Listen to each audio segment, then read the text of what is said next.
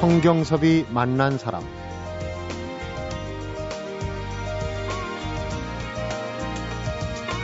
백년 역사를 지닌 창극이 중국의 경극, 일본 가부키보다 세계인들에게 알려져 있지 않아 아쉽습니다.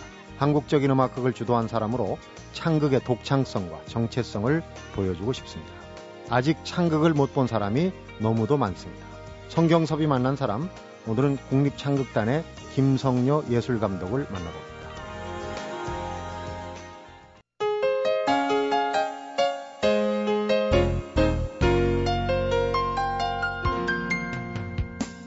김성녀 선생님 안녕하십니까? 안녕하세요. 아유, 축하드립니다. 시간이 좀 되긴 했는데.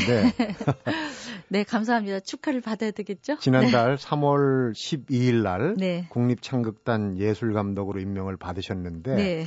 의외라고 생각하는 분들도 네. 조금은 있었어요. 그런데 네. 사실은 국립창극단 고향이자 친정으로 돌아간 거나 아, 마찬가지라는 얘기도 나오고 네, 네. 예전에 좀 오래된 얘기지만 한 4년 있었습니다. 조금 된 얘기예요. 네, 네, 아주 오래전에. 1978년? 네, 78년도. 네. 어, 맡기를 잘했다는 생각이 드시는지 일단 여쭤보겠습니다. 맡기 전까지는 굉장히 고민을 많이 했습니다. 제가 여태까지 제 해오던 일이 또 갈래가 달랐었고, 네. 그리고 또 건강도 제가 이제 조금 잘 다스려서 길게 가려면 딱 쉬어야 되기 때문에 음. 안식년을 학교에다 해놓고 중앙대국악대학장. 네네. 그걸 이제 마무리하고 안식년을 해놓고 지금 쉬려고 딱 하는 차에 이제 요청이 와서 음, 고민을 많이 했는데 할 수 없이 가게 됐거든요. 이제 가게 된 이상은 이제 또 열심히 해보려고 마음을 지금 추스리고 있습니다. 그런데 시샘도 좀 있어요. 네. 남편분이 네. 네. 그, 그래서 저도 생각은 안 했어요. 국립극단 네. 예술 감독이시고 그래서 이 둘이 다 해먹는다. 산맥을 네. 그냥 부부가 다 해먹는단 말이 뒤에서 들리는 소리가 다 이제 훤하게 저도 들려오더라고요. 그래서 네. 그거 고민하다가 부부가 중요한 게 아니라 그 일의 적임자가 아닌가 이게 중요하지. 그렇죠. 어, 그래서 제가 잘 생각해 봤더니 잘할 수도 있을 것 같아요. 음, 그래서 이제 좀 피곤하지만 가봤습니다. 그러니까 남편이 이제 손진책 선생님 네.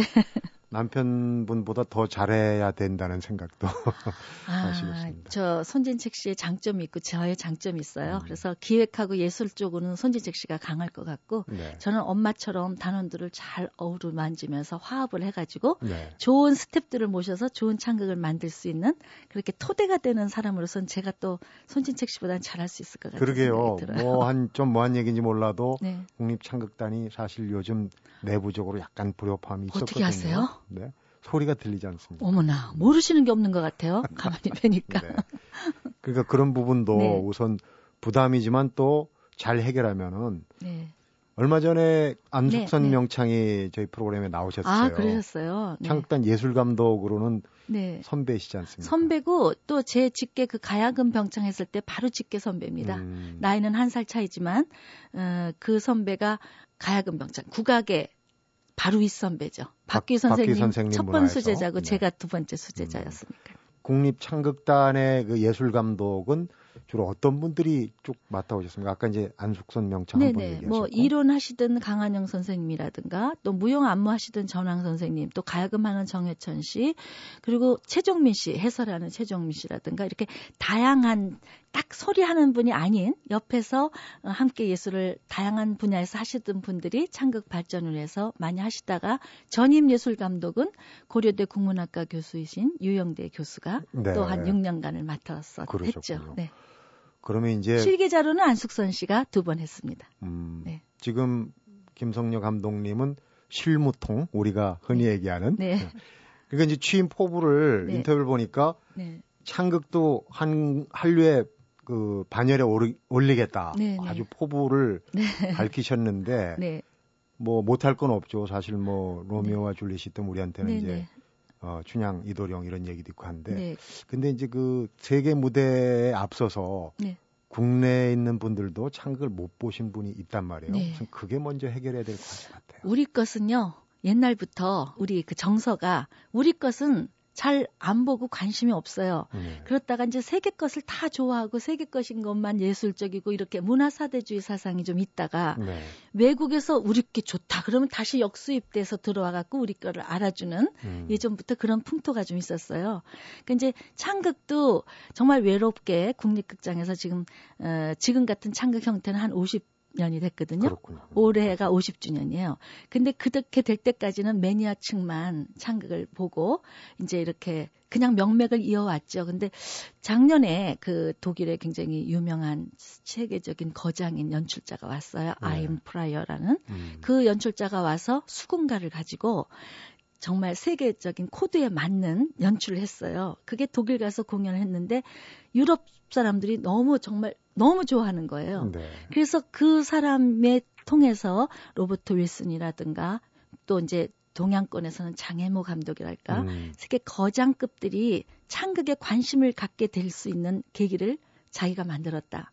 그러니까 내가 무슨 일을 하면 자기 친구들이 제가 뭐가 하고 있나 이렇게 본대요. 네. 어. 그랬다 창극? 그럼 창극이 뭘까? 판소리? 이런 식으로 우리 거에 관심을 가지면 음. 우리 것을 세계적인 연출가들이 주목을 하고 연출하기 시작하면 세계인이 공감하고 좋다 그러면 다시 역수입돼서 아, 그때부터 우리나라 국민들이 자랑스럽게 우리 걸 보러 오지 않을까라는 막연한 희망을 갖고 있습니다. 그 독일 연출가분 얘기 제가 네. 읽은 적이 있습니다. 그러니까 한국의 경제 발전이 아무리 됐다고 그러는데 네. 사실은 그런 것보다 더 좋은 게이 음. 한국의 고전 창극이라 그런 얘기를 판소리인데 네. 우리가 이렇게 좋아하는 판소리를 왜 대한민국 국민들은 모르고 있는가 안타깝다라는 인터뷰를 한 기사도 저를 봤습니다. 그러니까요. 말씀이 나오시면 예전에는 우리가 네. 외국의 팝만 즐겼도 지금 케이팝이 또 네네. 다른 형태로 그렇죠. 한류를 네. 이끌고 있지 않습니까? 네. 그런 걸 생각하면 좋을 것 같은데 우선 이해를 돕는 의미에서 네. 창극 우리 것인데 음. 과연 그건 뭐냐 네. 좀 쉽게 그러니까 이제 그 나라를 대변하는 정통 그 극의 형태가 있는 게 일본의 가부키라든가 노, 네. 또 중국의 경극이라든가 월극 이런 게 다양하게 있습니다. 그거하고 대비해서 한국의 가장 정통적인 극을 가진 음악이란 뭘까 하면 판소리거든요. 한 소리죠. 판소리 자체가 그거하고 대비될 수 있는 정통성이 있는 음악이에요. 그러니까 소리와 또 극, 연극, 안일이라고 그러죠. 또 발림, 춤 이게 음. 종합 뮤지컬 배우가 할 수 있는 종합 예술적인 그런 기능을 갖춰야 판소리꾼이 되는데 그것이 이제 그 일제 말기 때 우리나라 문화 말살 정책 때문에 네. 판소리를 어, 못하게 하면서 그 대안으로 입체창 같은 걸 했어요. 그래서 음. 춘향과 이도령이 이제 서서 입체창이라 해서 서서 너는 이도령 노래를 해라. 난 춘향이 노래 하겠다. 요- 요렇게 하다가 서구적인 문물이 들어오면서 극 이란 형태로 네. 이제 서양 극에다가 소리를 입히는 식으로 창극이 시작됐어요. 그래서 창극의 역사가 지금 한 120년 가까이 110년 정도. 되는데 예, 국립 창극단이 생긴 건 50년이지만 음. 그래서 그때부터 창극이란 형태가 새롭게 생겼습니다. 네. 그 재료는 판소리를 하는 것이고 이제 우리처럼 유희, 가무, 희가 우리가 종합 예술적인 그런 우리 것이 있는데 그런 형태로 지금 많은 연출가들이 이제 실험하고 있는 단계예요. 그래서 네. 창극의 정통성이나 정형성은 아직 만들어져 있지 않고 음. 많은 연출가들이 계속 실험합니다. 영상으로도 하고 이렇게도 음. 하고 한 그런 과정의 창극이 지금 현 주소라고 네. 생각이 듭니다. 지금 뭐 안식년이시지만은 네. 간단하게 강의를 하셨습니다. 중앙대 너무 죄송합니다. 국악대학 아니 별 말씀입니다. 네. 그런데 지금 거기서 중요한 그 단어가 안일이하고 발림, 네네. 그 대사하고 발림인지 춤, 네, 춤. 네. 춤이라기보다는 몸짓인데요. 몸짓, 동작. 그게 이제 벌리다라는 말의 어원으로 발림이 됐다고 음. 하는데 그 소리할 때는 계속 그때요 춘향가의 도령이 사랑가로 놀아보겠다 이렇게 말로 하잖아요. 네. 그다음에 아이고 여보 도련님 불결하게 죽는단 말씀 왜 하시오? 춘향 역할 됐다. 내년 수청을 들어라. 이렇게 그러니까 1인 모노 음악 드라마가 판소리예요. 네. 그러니까 문학성도 있고 연극성도 있고 음악성도 있고 음. 거기에 이제 몸짓까지 이렇게 혼자서 붙여들고 하는 그걸 네. 발림이라고 해요. 그래서 그걸 잘해야만 왈명창이라고 할 정도로 판소리는 종합 예술이에요. 그러니까요. 네, 그래서 안일이하고 발림, 발림, 꼭 창. 네. 알아둬야 될 기본이네요. 네, 창극을. 네, 그건 감상하는. 대학 입시에도 나옵니다. 가끔가다. 그러면 창극이 120년 역사. 최근 들어서 우리가 좀 얘기를 하면 어 실제로 가서 공연을 못 봤더라도 네. 이런 작품, 이런 레파토리 하면 아 음, 그거 생각할 수 있는데 어떤 네. 거? 그러니까 구비 문학으로 우리한테 잘 알려진 오바탕이라 그러는데 춘향전, 심청전, 뭐 네. 또 별주부전, 뭐 흥보전, 음. 또 적벽가 뭐 이런 건데 그런 구비 문학이 오바탕이라고 하는 게 바로 노래 부를 때는 가루해서 춘향가, 심청가, 뭐 흥보가로 해서 그 구비문학을 가지고 소리하는 게 그게 이제 판소리. 마당이 되는군요. 그게 이제 혼자서 하는 판소리 마당이 되는 네. 거예요. 근데 원래는 12마당이 있었는데 다섯 마당, 그러니까 효와 뭐 충과 뭐 정절 음. 뭐 이런 것들 우애 이렇게 하는 것들만 주제가 있는 다섯 바탕만 살아 있어요. 네. 12마당 중에 7마당은 없어졌어요. 완전히 없어진 완전히 거 없어졌어요. 찾을 수 없어요. 그래서 그거를 이제 제가 요번에 그 포부는 나중에 물어보시겠지만 지금 말이 나온 김에 일곱 바탕을 좀그 대강 줄거리가 있고 소리는 음. 유실됐거든요. 네. 그래서 재창작하는 걸로 일곱 바탕을 좀 찾아보고 싶은, 아, 새롭게 만들어 보고 싶은 그런 포부도 있습니다. 그러니까요. 그러니까 거의 사라진 거를 네, 다시 재현한다는 유실됐다고 네. 하는 어, 것들을. 네, 상당히 의미 있는 작업인 것 같습니다. 아까 약식으로 하셨는데 네. 창극 네. 나오신 김에 맛을 조금만 보여주시죠. 아니 근데 제가 나- 맛을 보이는 건 아까 같이 자연스럽게 나와야지 맛이 보여지는데 사실 제가 창극하는 사람이 아니라서요. 네. 창극을 이제 정말 잘 되게 운동하는 사람 차원에서 제가 하면 그 맛이 제대로 안 나오니까 그래도 와서 것 보시면. 어떠실까요? 제 첫 작품에. 수군가 같은 한 대목 네. 부탁드려도 될까요? 그러면 한 두 마디만 할게요. 그러시죠. 왜냐하면 또 높은 분이 하라 그러니까 안 할 수도 없고 그런데 저 그 토끼가 용궁에 이제 들어가는 시네요. 간다. 가자 어서 가 가자 어서 가 이수건 어저 백도가 이렇게 근데 하는 건데 이제 이게 토끼가 네. 수궁으로 들어갈 때 이제 하는 노래예요. 꿰매 빠져서 꿰매 들어가는데 빠져서 좋아 갖고 어, 네. 또 꾀를 내서 나오죠. 네. 어 정말 아시는 게 우리 재밌습니다. 거에 대해서 너무 많이 아시니까 신이 나는데요. 성경섭이 만난 사람. 네, 잘 알겠습니다. 성경섭이 만난 사람 오늘은 국립창극단 김성녀 신임 예술감독을 만나보고 있습니다.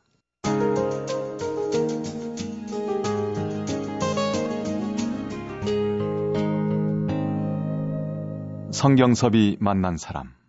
사실 김성녀 감독님 하면은 마당놀이로 네. 일반인들한테는 제일 많이 알려졌어요. 네. 거의 뭐 마당놀이의 여왕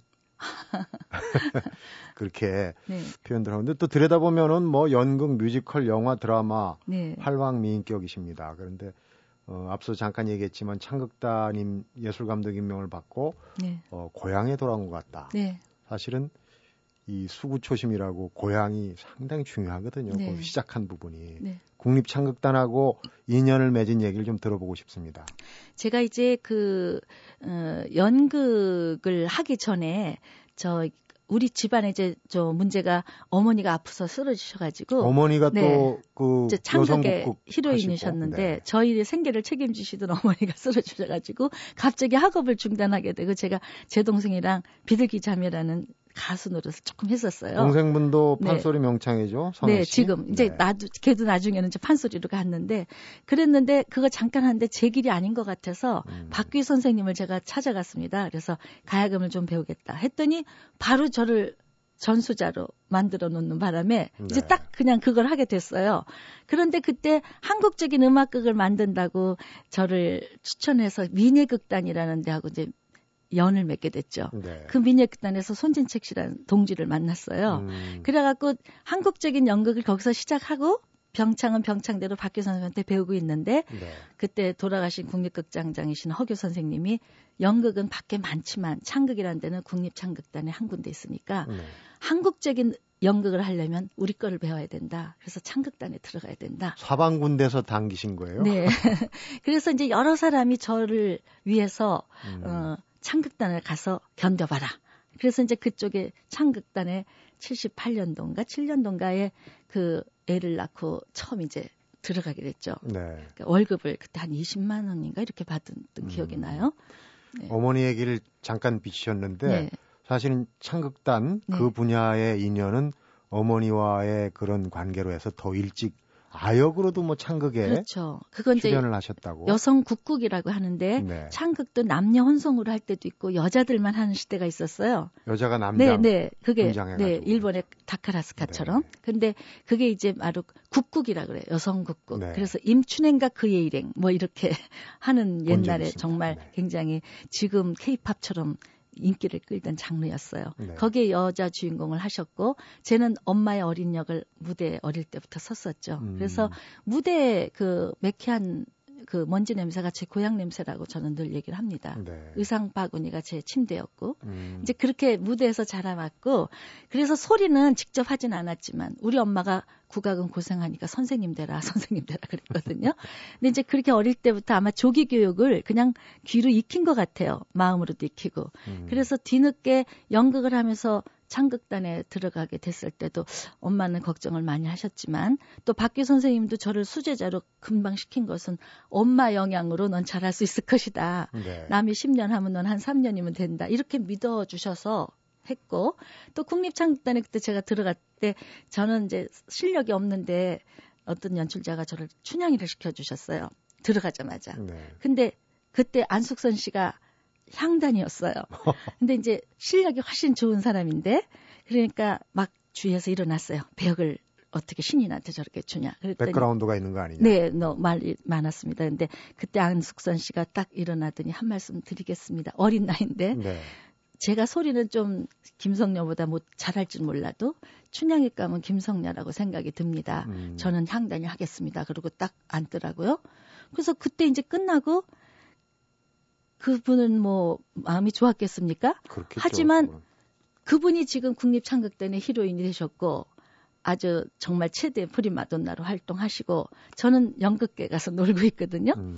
창극단하고 저하고의 그 인연들은 바로 그렇게 맺어지고 창극단에 지금 대- 다- 제가 다시 갈 때 안숙선 씨가 아직도 거기 있으면서 네. 지금 이제 그 많은 도움을 주고 계셔서 음. 제가 처음에 그런 기억들이 막 납니다. 네. 제가 실력 부족한데 가서 막 했던 그런 것들. 실력이 부족하다고 말씀을 했 네. 안숙선 명창이 저번 인터뷰에서 본인이 본인은 춘향이보다는 심청이과라고 얘기를 하시더라고요. 네, 네. 여담입니다. 그런데 어머님에 대한 네. 창극단 얘기를 하면 이제 어머님이 꼭 등장하는데 어, 어머님은 어떤 분이셨습니까? 인터뷰 보면 참 애틋한 감정을 좀 많이 저희 얘기하시네요. 어머님은 천상 여자고 또 예전에 어머니 눈물의 여왕이었 옛날에 눈물의 여왕 여러 가지 명칭이 영화 배우들한테도 있었지만 네. 우리 엄마한테는 국악계 눈물의 여왕이고 음. 심청이었고 하여튼 슬픈 역은 엄마가 다 하셨어요. 근데 태어날 때부터 엄마는 엄마가 돌아가시면서 혼자서 태어날 정도로 그 엄마 없이 자랐고 네.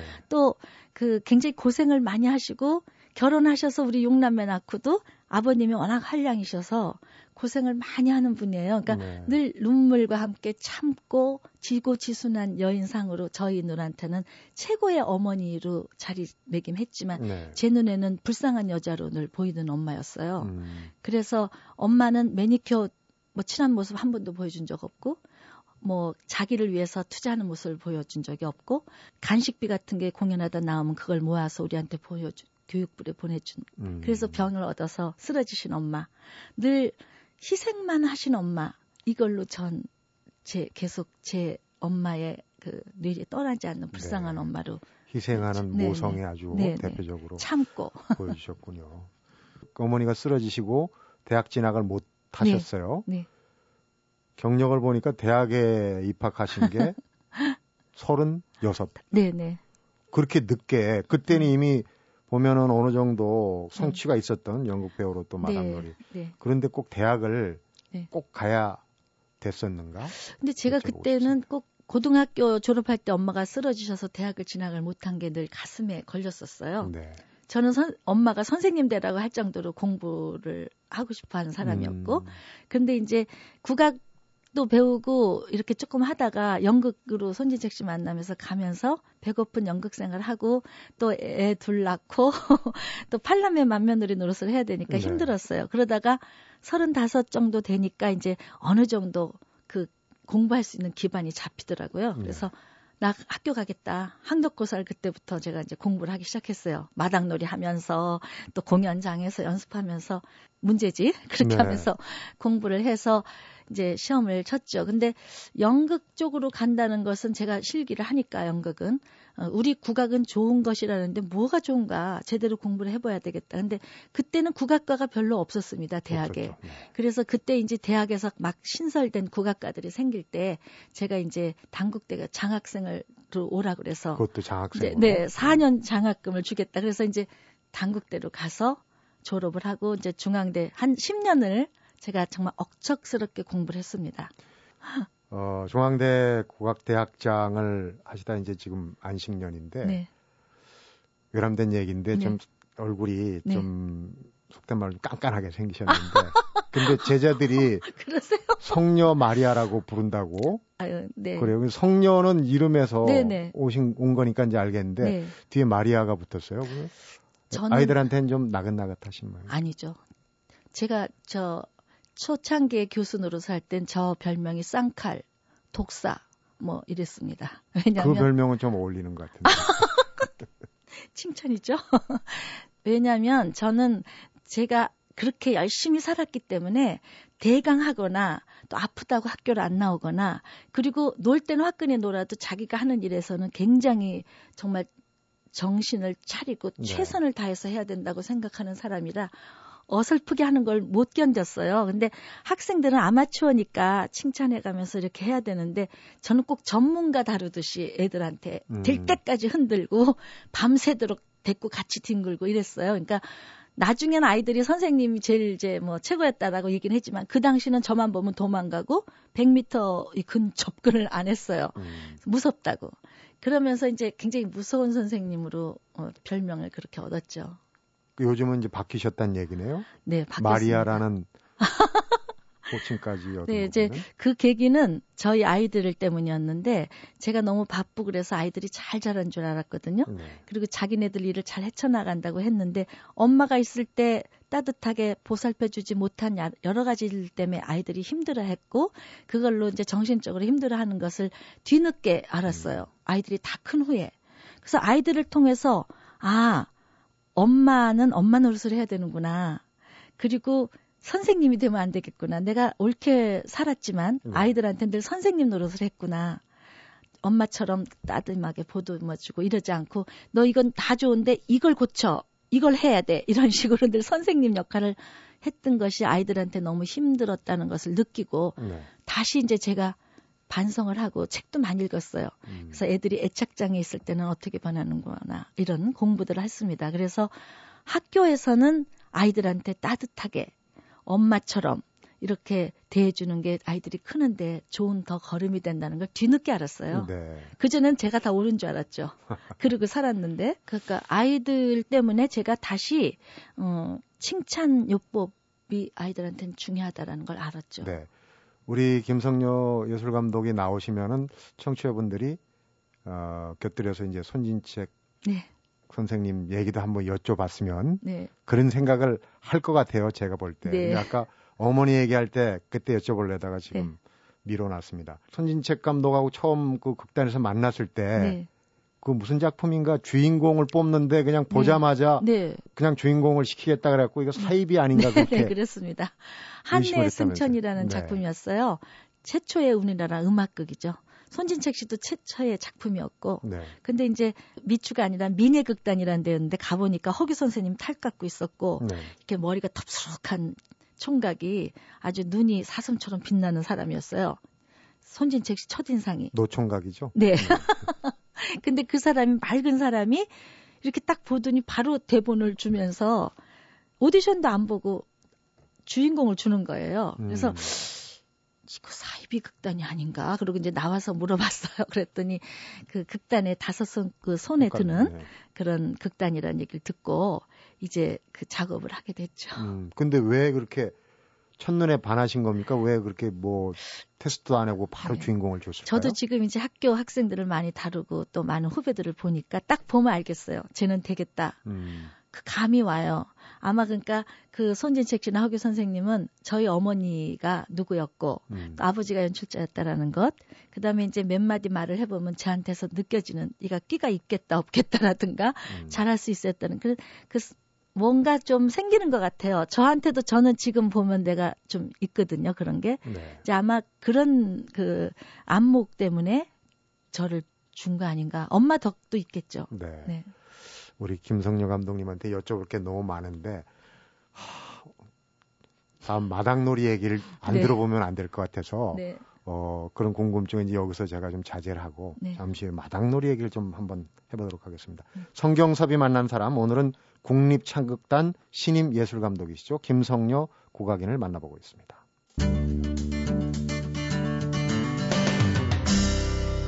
성경섭이 만난 사람.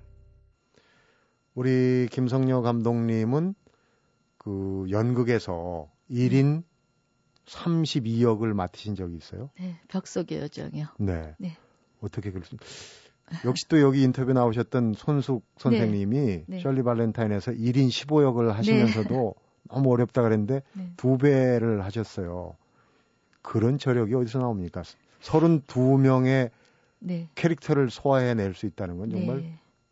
그것 때문에 제가 많은 영향, 영예를 받고 또 네. 배우로서 인정도 받았던 기억이 나는데 전 사실 그게 어렵진 않았어요.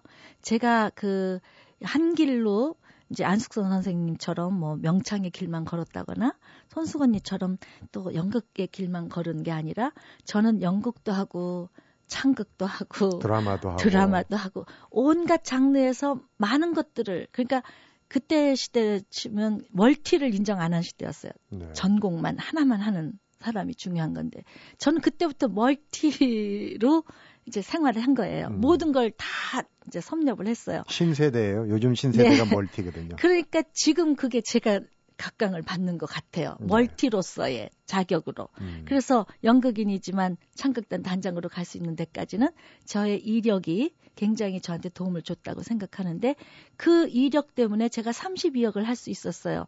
창극에서 남자 역할도 했었고 또 뭐 뮤지컬 뭐 여러 가지 음악적인 것부터 다양한 장르에서 다양한 경험한 것이 32역을 할 수 있는 음. 그런 그 원천이 될 수 있었다고 생각했고 네.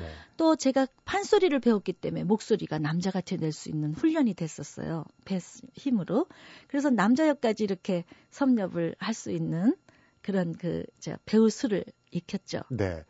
그래서 방송 시작하기 전에 깜짝 놀라셨는데 대사 전달력이 네. 당대 배우 중에는 아주 손꼽는 분이에요. 딕션이라고 그러던데. 제일, 제일 듣기 좋아하는 말인데 그걸 꼭 해주세요. 근데 그런 부분이 왜냐면 마당놀이 얘기를 하다가 하려다 보니까 네. 사실 마당놀이에 그 빙 둘러싸인 그 소음과 이런 네. 정해진 무대가 없는데 거기서 대사를 전달한다는 게 참 쉽지 않거든요. 그렇죠. 그런데 그런 능력 때문에 이 마당놀이 30년 넘게 이끌어 오신 걸로 네. 그렇게 생각이 돼요. 마당놀이 제가 MBC 입사를 1982년도 했는데 그때 네. 막 마당놀이 막 아, 그럼요. 네. 불처럼 번졌거든요. 한참, 네네. 근데 벌써 네. 30년이. 은퇴를 하셨어요. 또 30년 네. 넘고. 어떻게 되신 겁니까?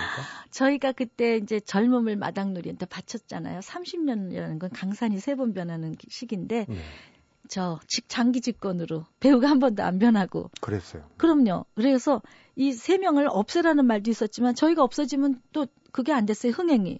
그러니까 할 수 없이 30년을 끌어오다 보니까 나중엔 저희가 생각할 때 자, 우리가 30년까지는 하자. 중간에 이제 무기하게 됐었어요. 그게. 네. 그래서 더 이상은 더 좋은 작품을 못 만들고 사람들한테 아이고 저 사람들 늙었어 이제는 안 되겠네 라는 소리 듣기 전에 30년까지만 최선을 다해서 하자. 정상에서 네, 그냥 그러니까 박수 칠 때 물러나라. 이걸 좀 실현하고 싶었어요.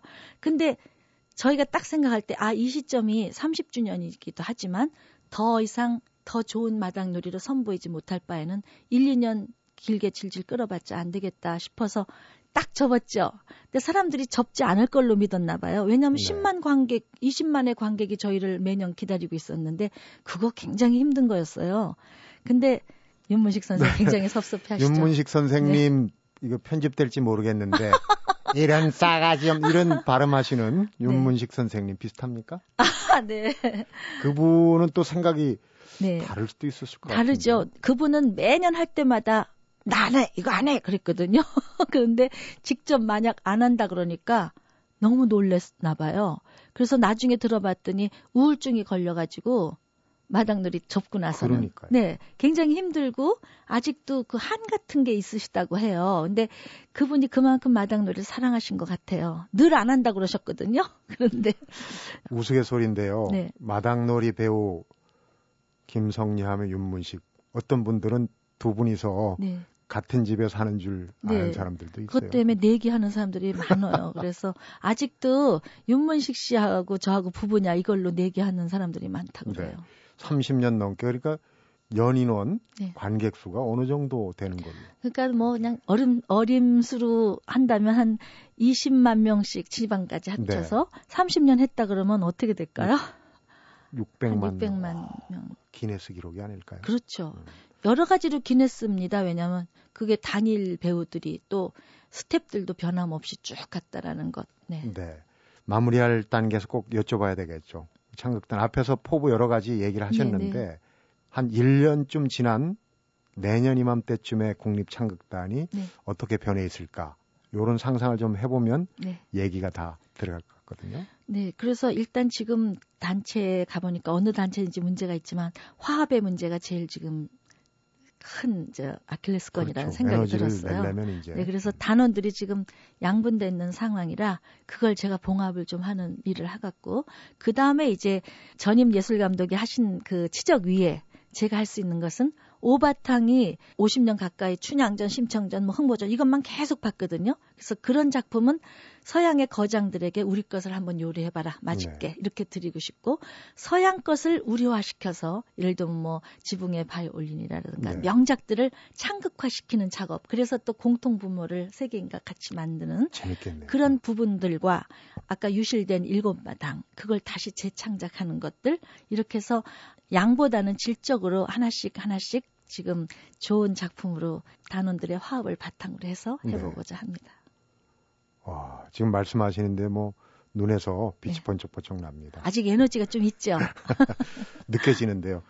정말 그 국립창극단이 어, 올라가는 무대마다 객석이 가득 차고 네, 앞서 말씀하신 대로 네. 우리 창극이 세계의 한류의 어떤 네. 반열에 꼭 오를 수 있으리라고 네. 확신합니다. 오늘 얘기를 들어보니까. 그 창극 한 번도 안 보셨죠? 왜요? 맞죠. 보셨습니까? 네. 아우, 감사합니다. 제가 이제 첫 번째 하는 창극에 꼭 초대해서 저 좋은 작품을 보여드릴 테니까 아유, 보고 싶시오. 고맙습니다. 영광으로 알고 네. 꼭 찾아뵙도록 네. 하겠습니다. 바쁘신데 오늘 네. 시간 내주셔서 고맙고요. 얘기 잘 감사합니다. 들었습니다. 네, 고맙습니다. 성경섭이 만난 사람 오늘은 국립창극단의 신임 예술감독이시죠. 김성녀 감독을 만나봤습니다. 김성녀 예술감독이 뜨개질을 좋아한다고 합니다. 공을 들인 만큼 성과가 눈에 보이고 가로 세로 코스를 계산해서 그대로 따라하면 완성품을 얻을 수 있기 때문이라고 하는데요. 그리고 하나 더 쉴 틈 없는 일정 속에서 잠시 생긴 짬을 놓치기 싫어서라고 하네요. 결코 그 어떤 것도 거저 얻는 분이 아니라는 생각이 듭니다. 성경섭이 만난 사람 오늘은 여기서 인사드리겠습니다.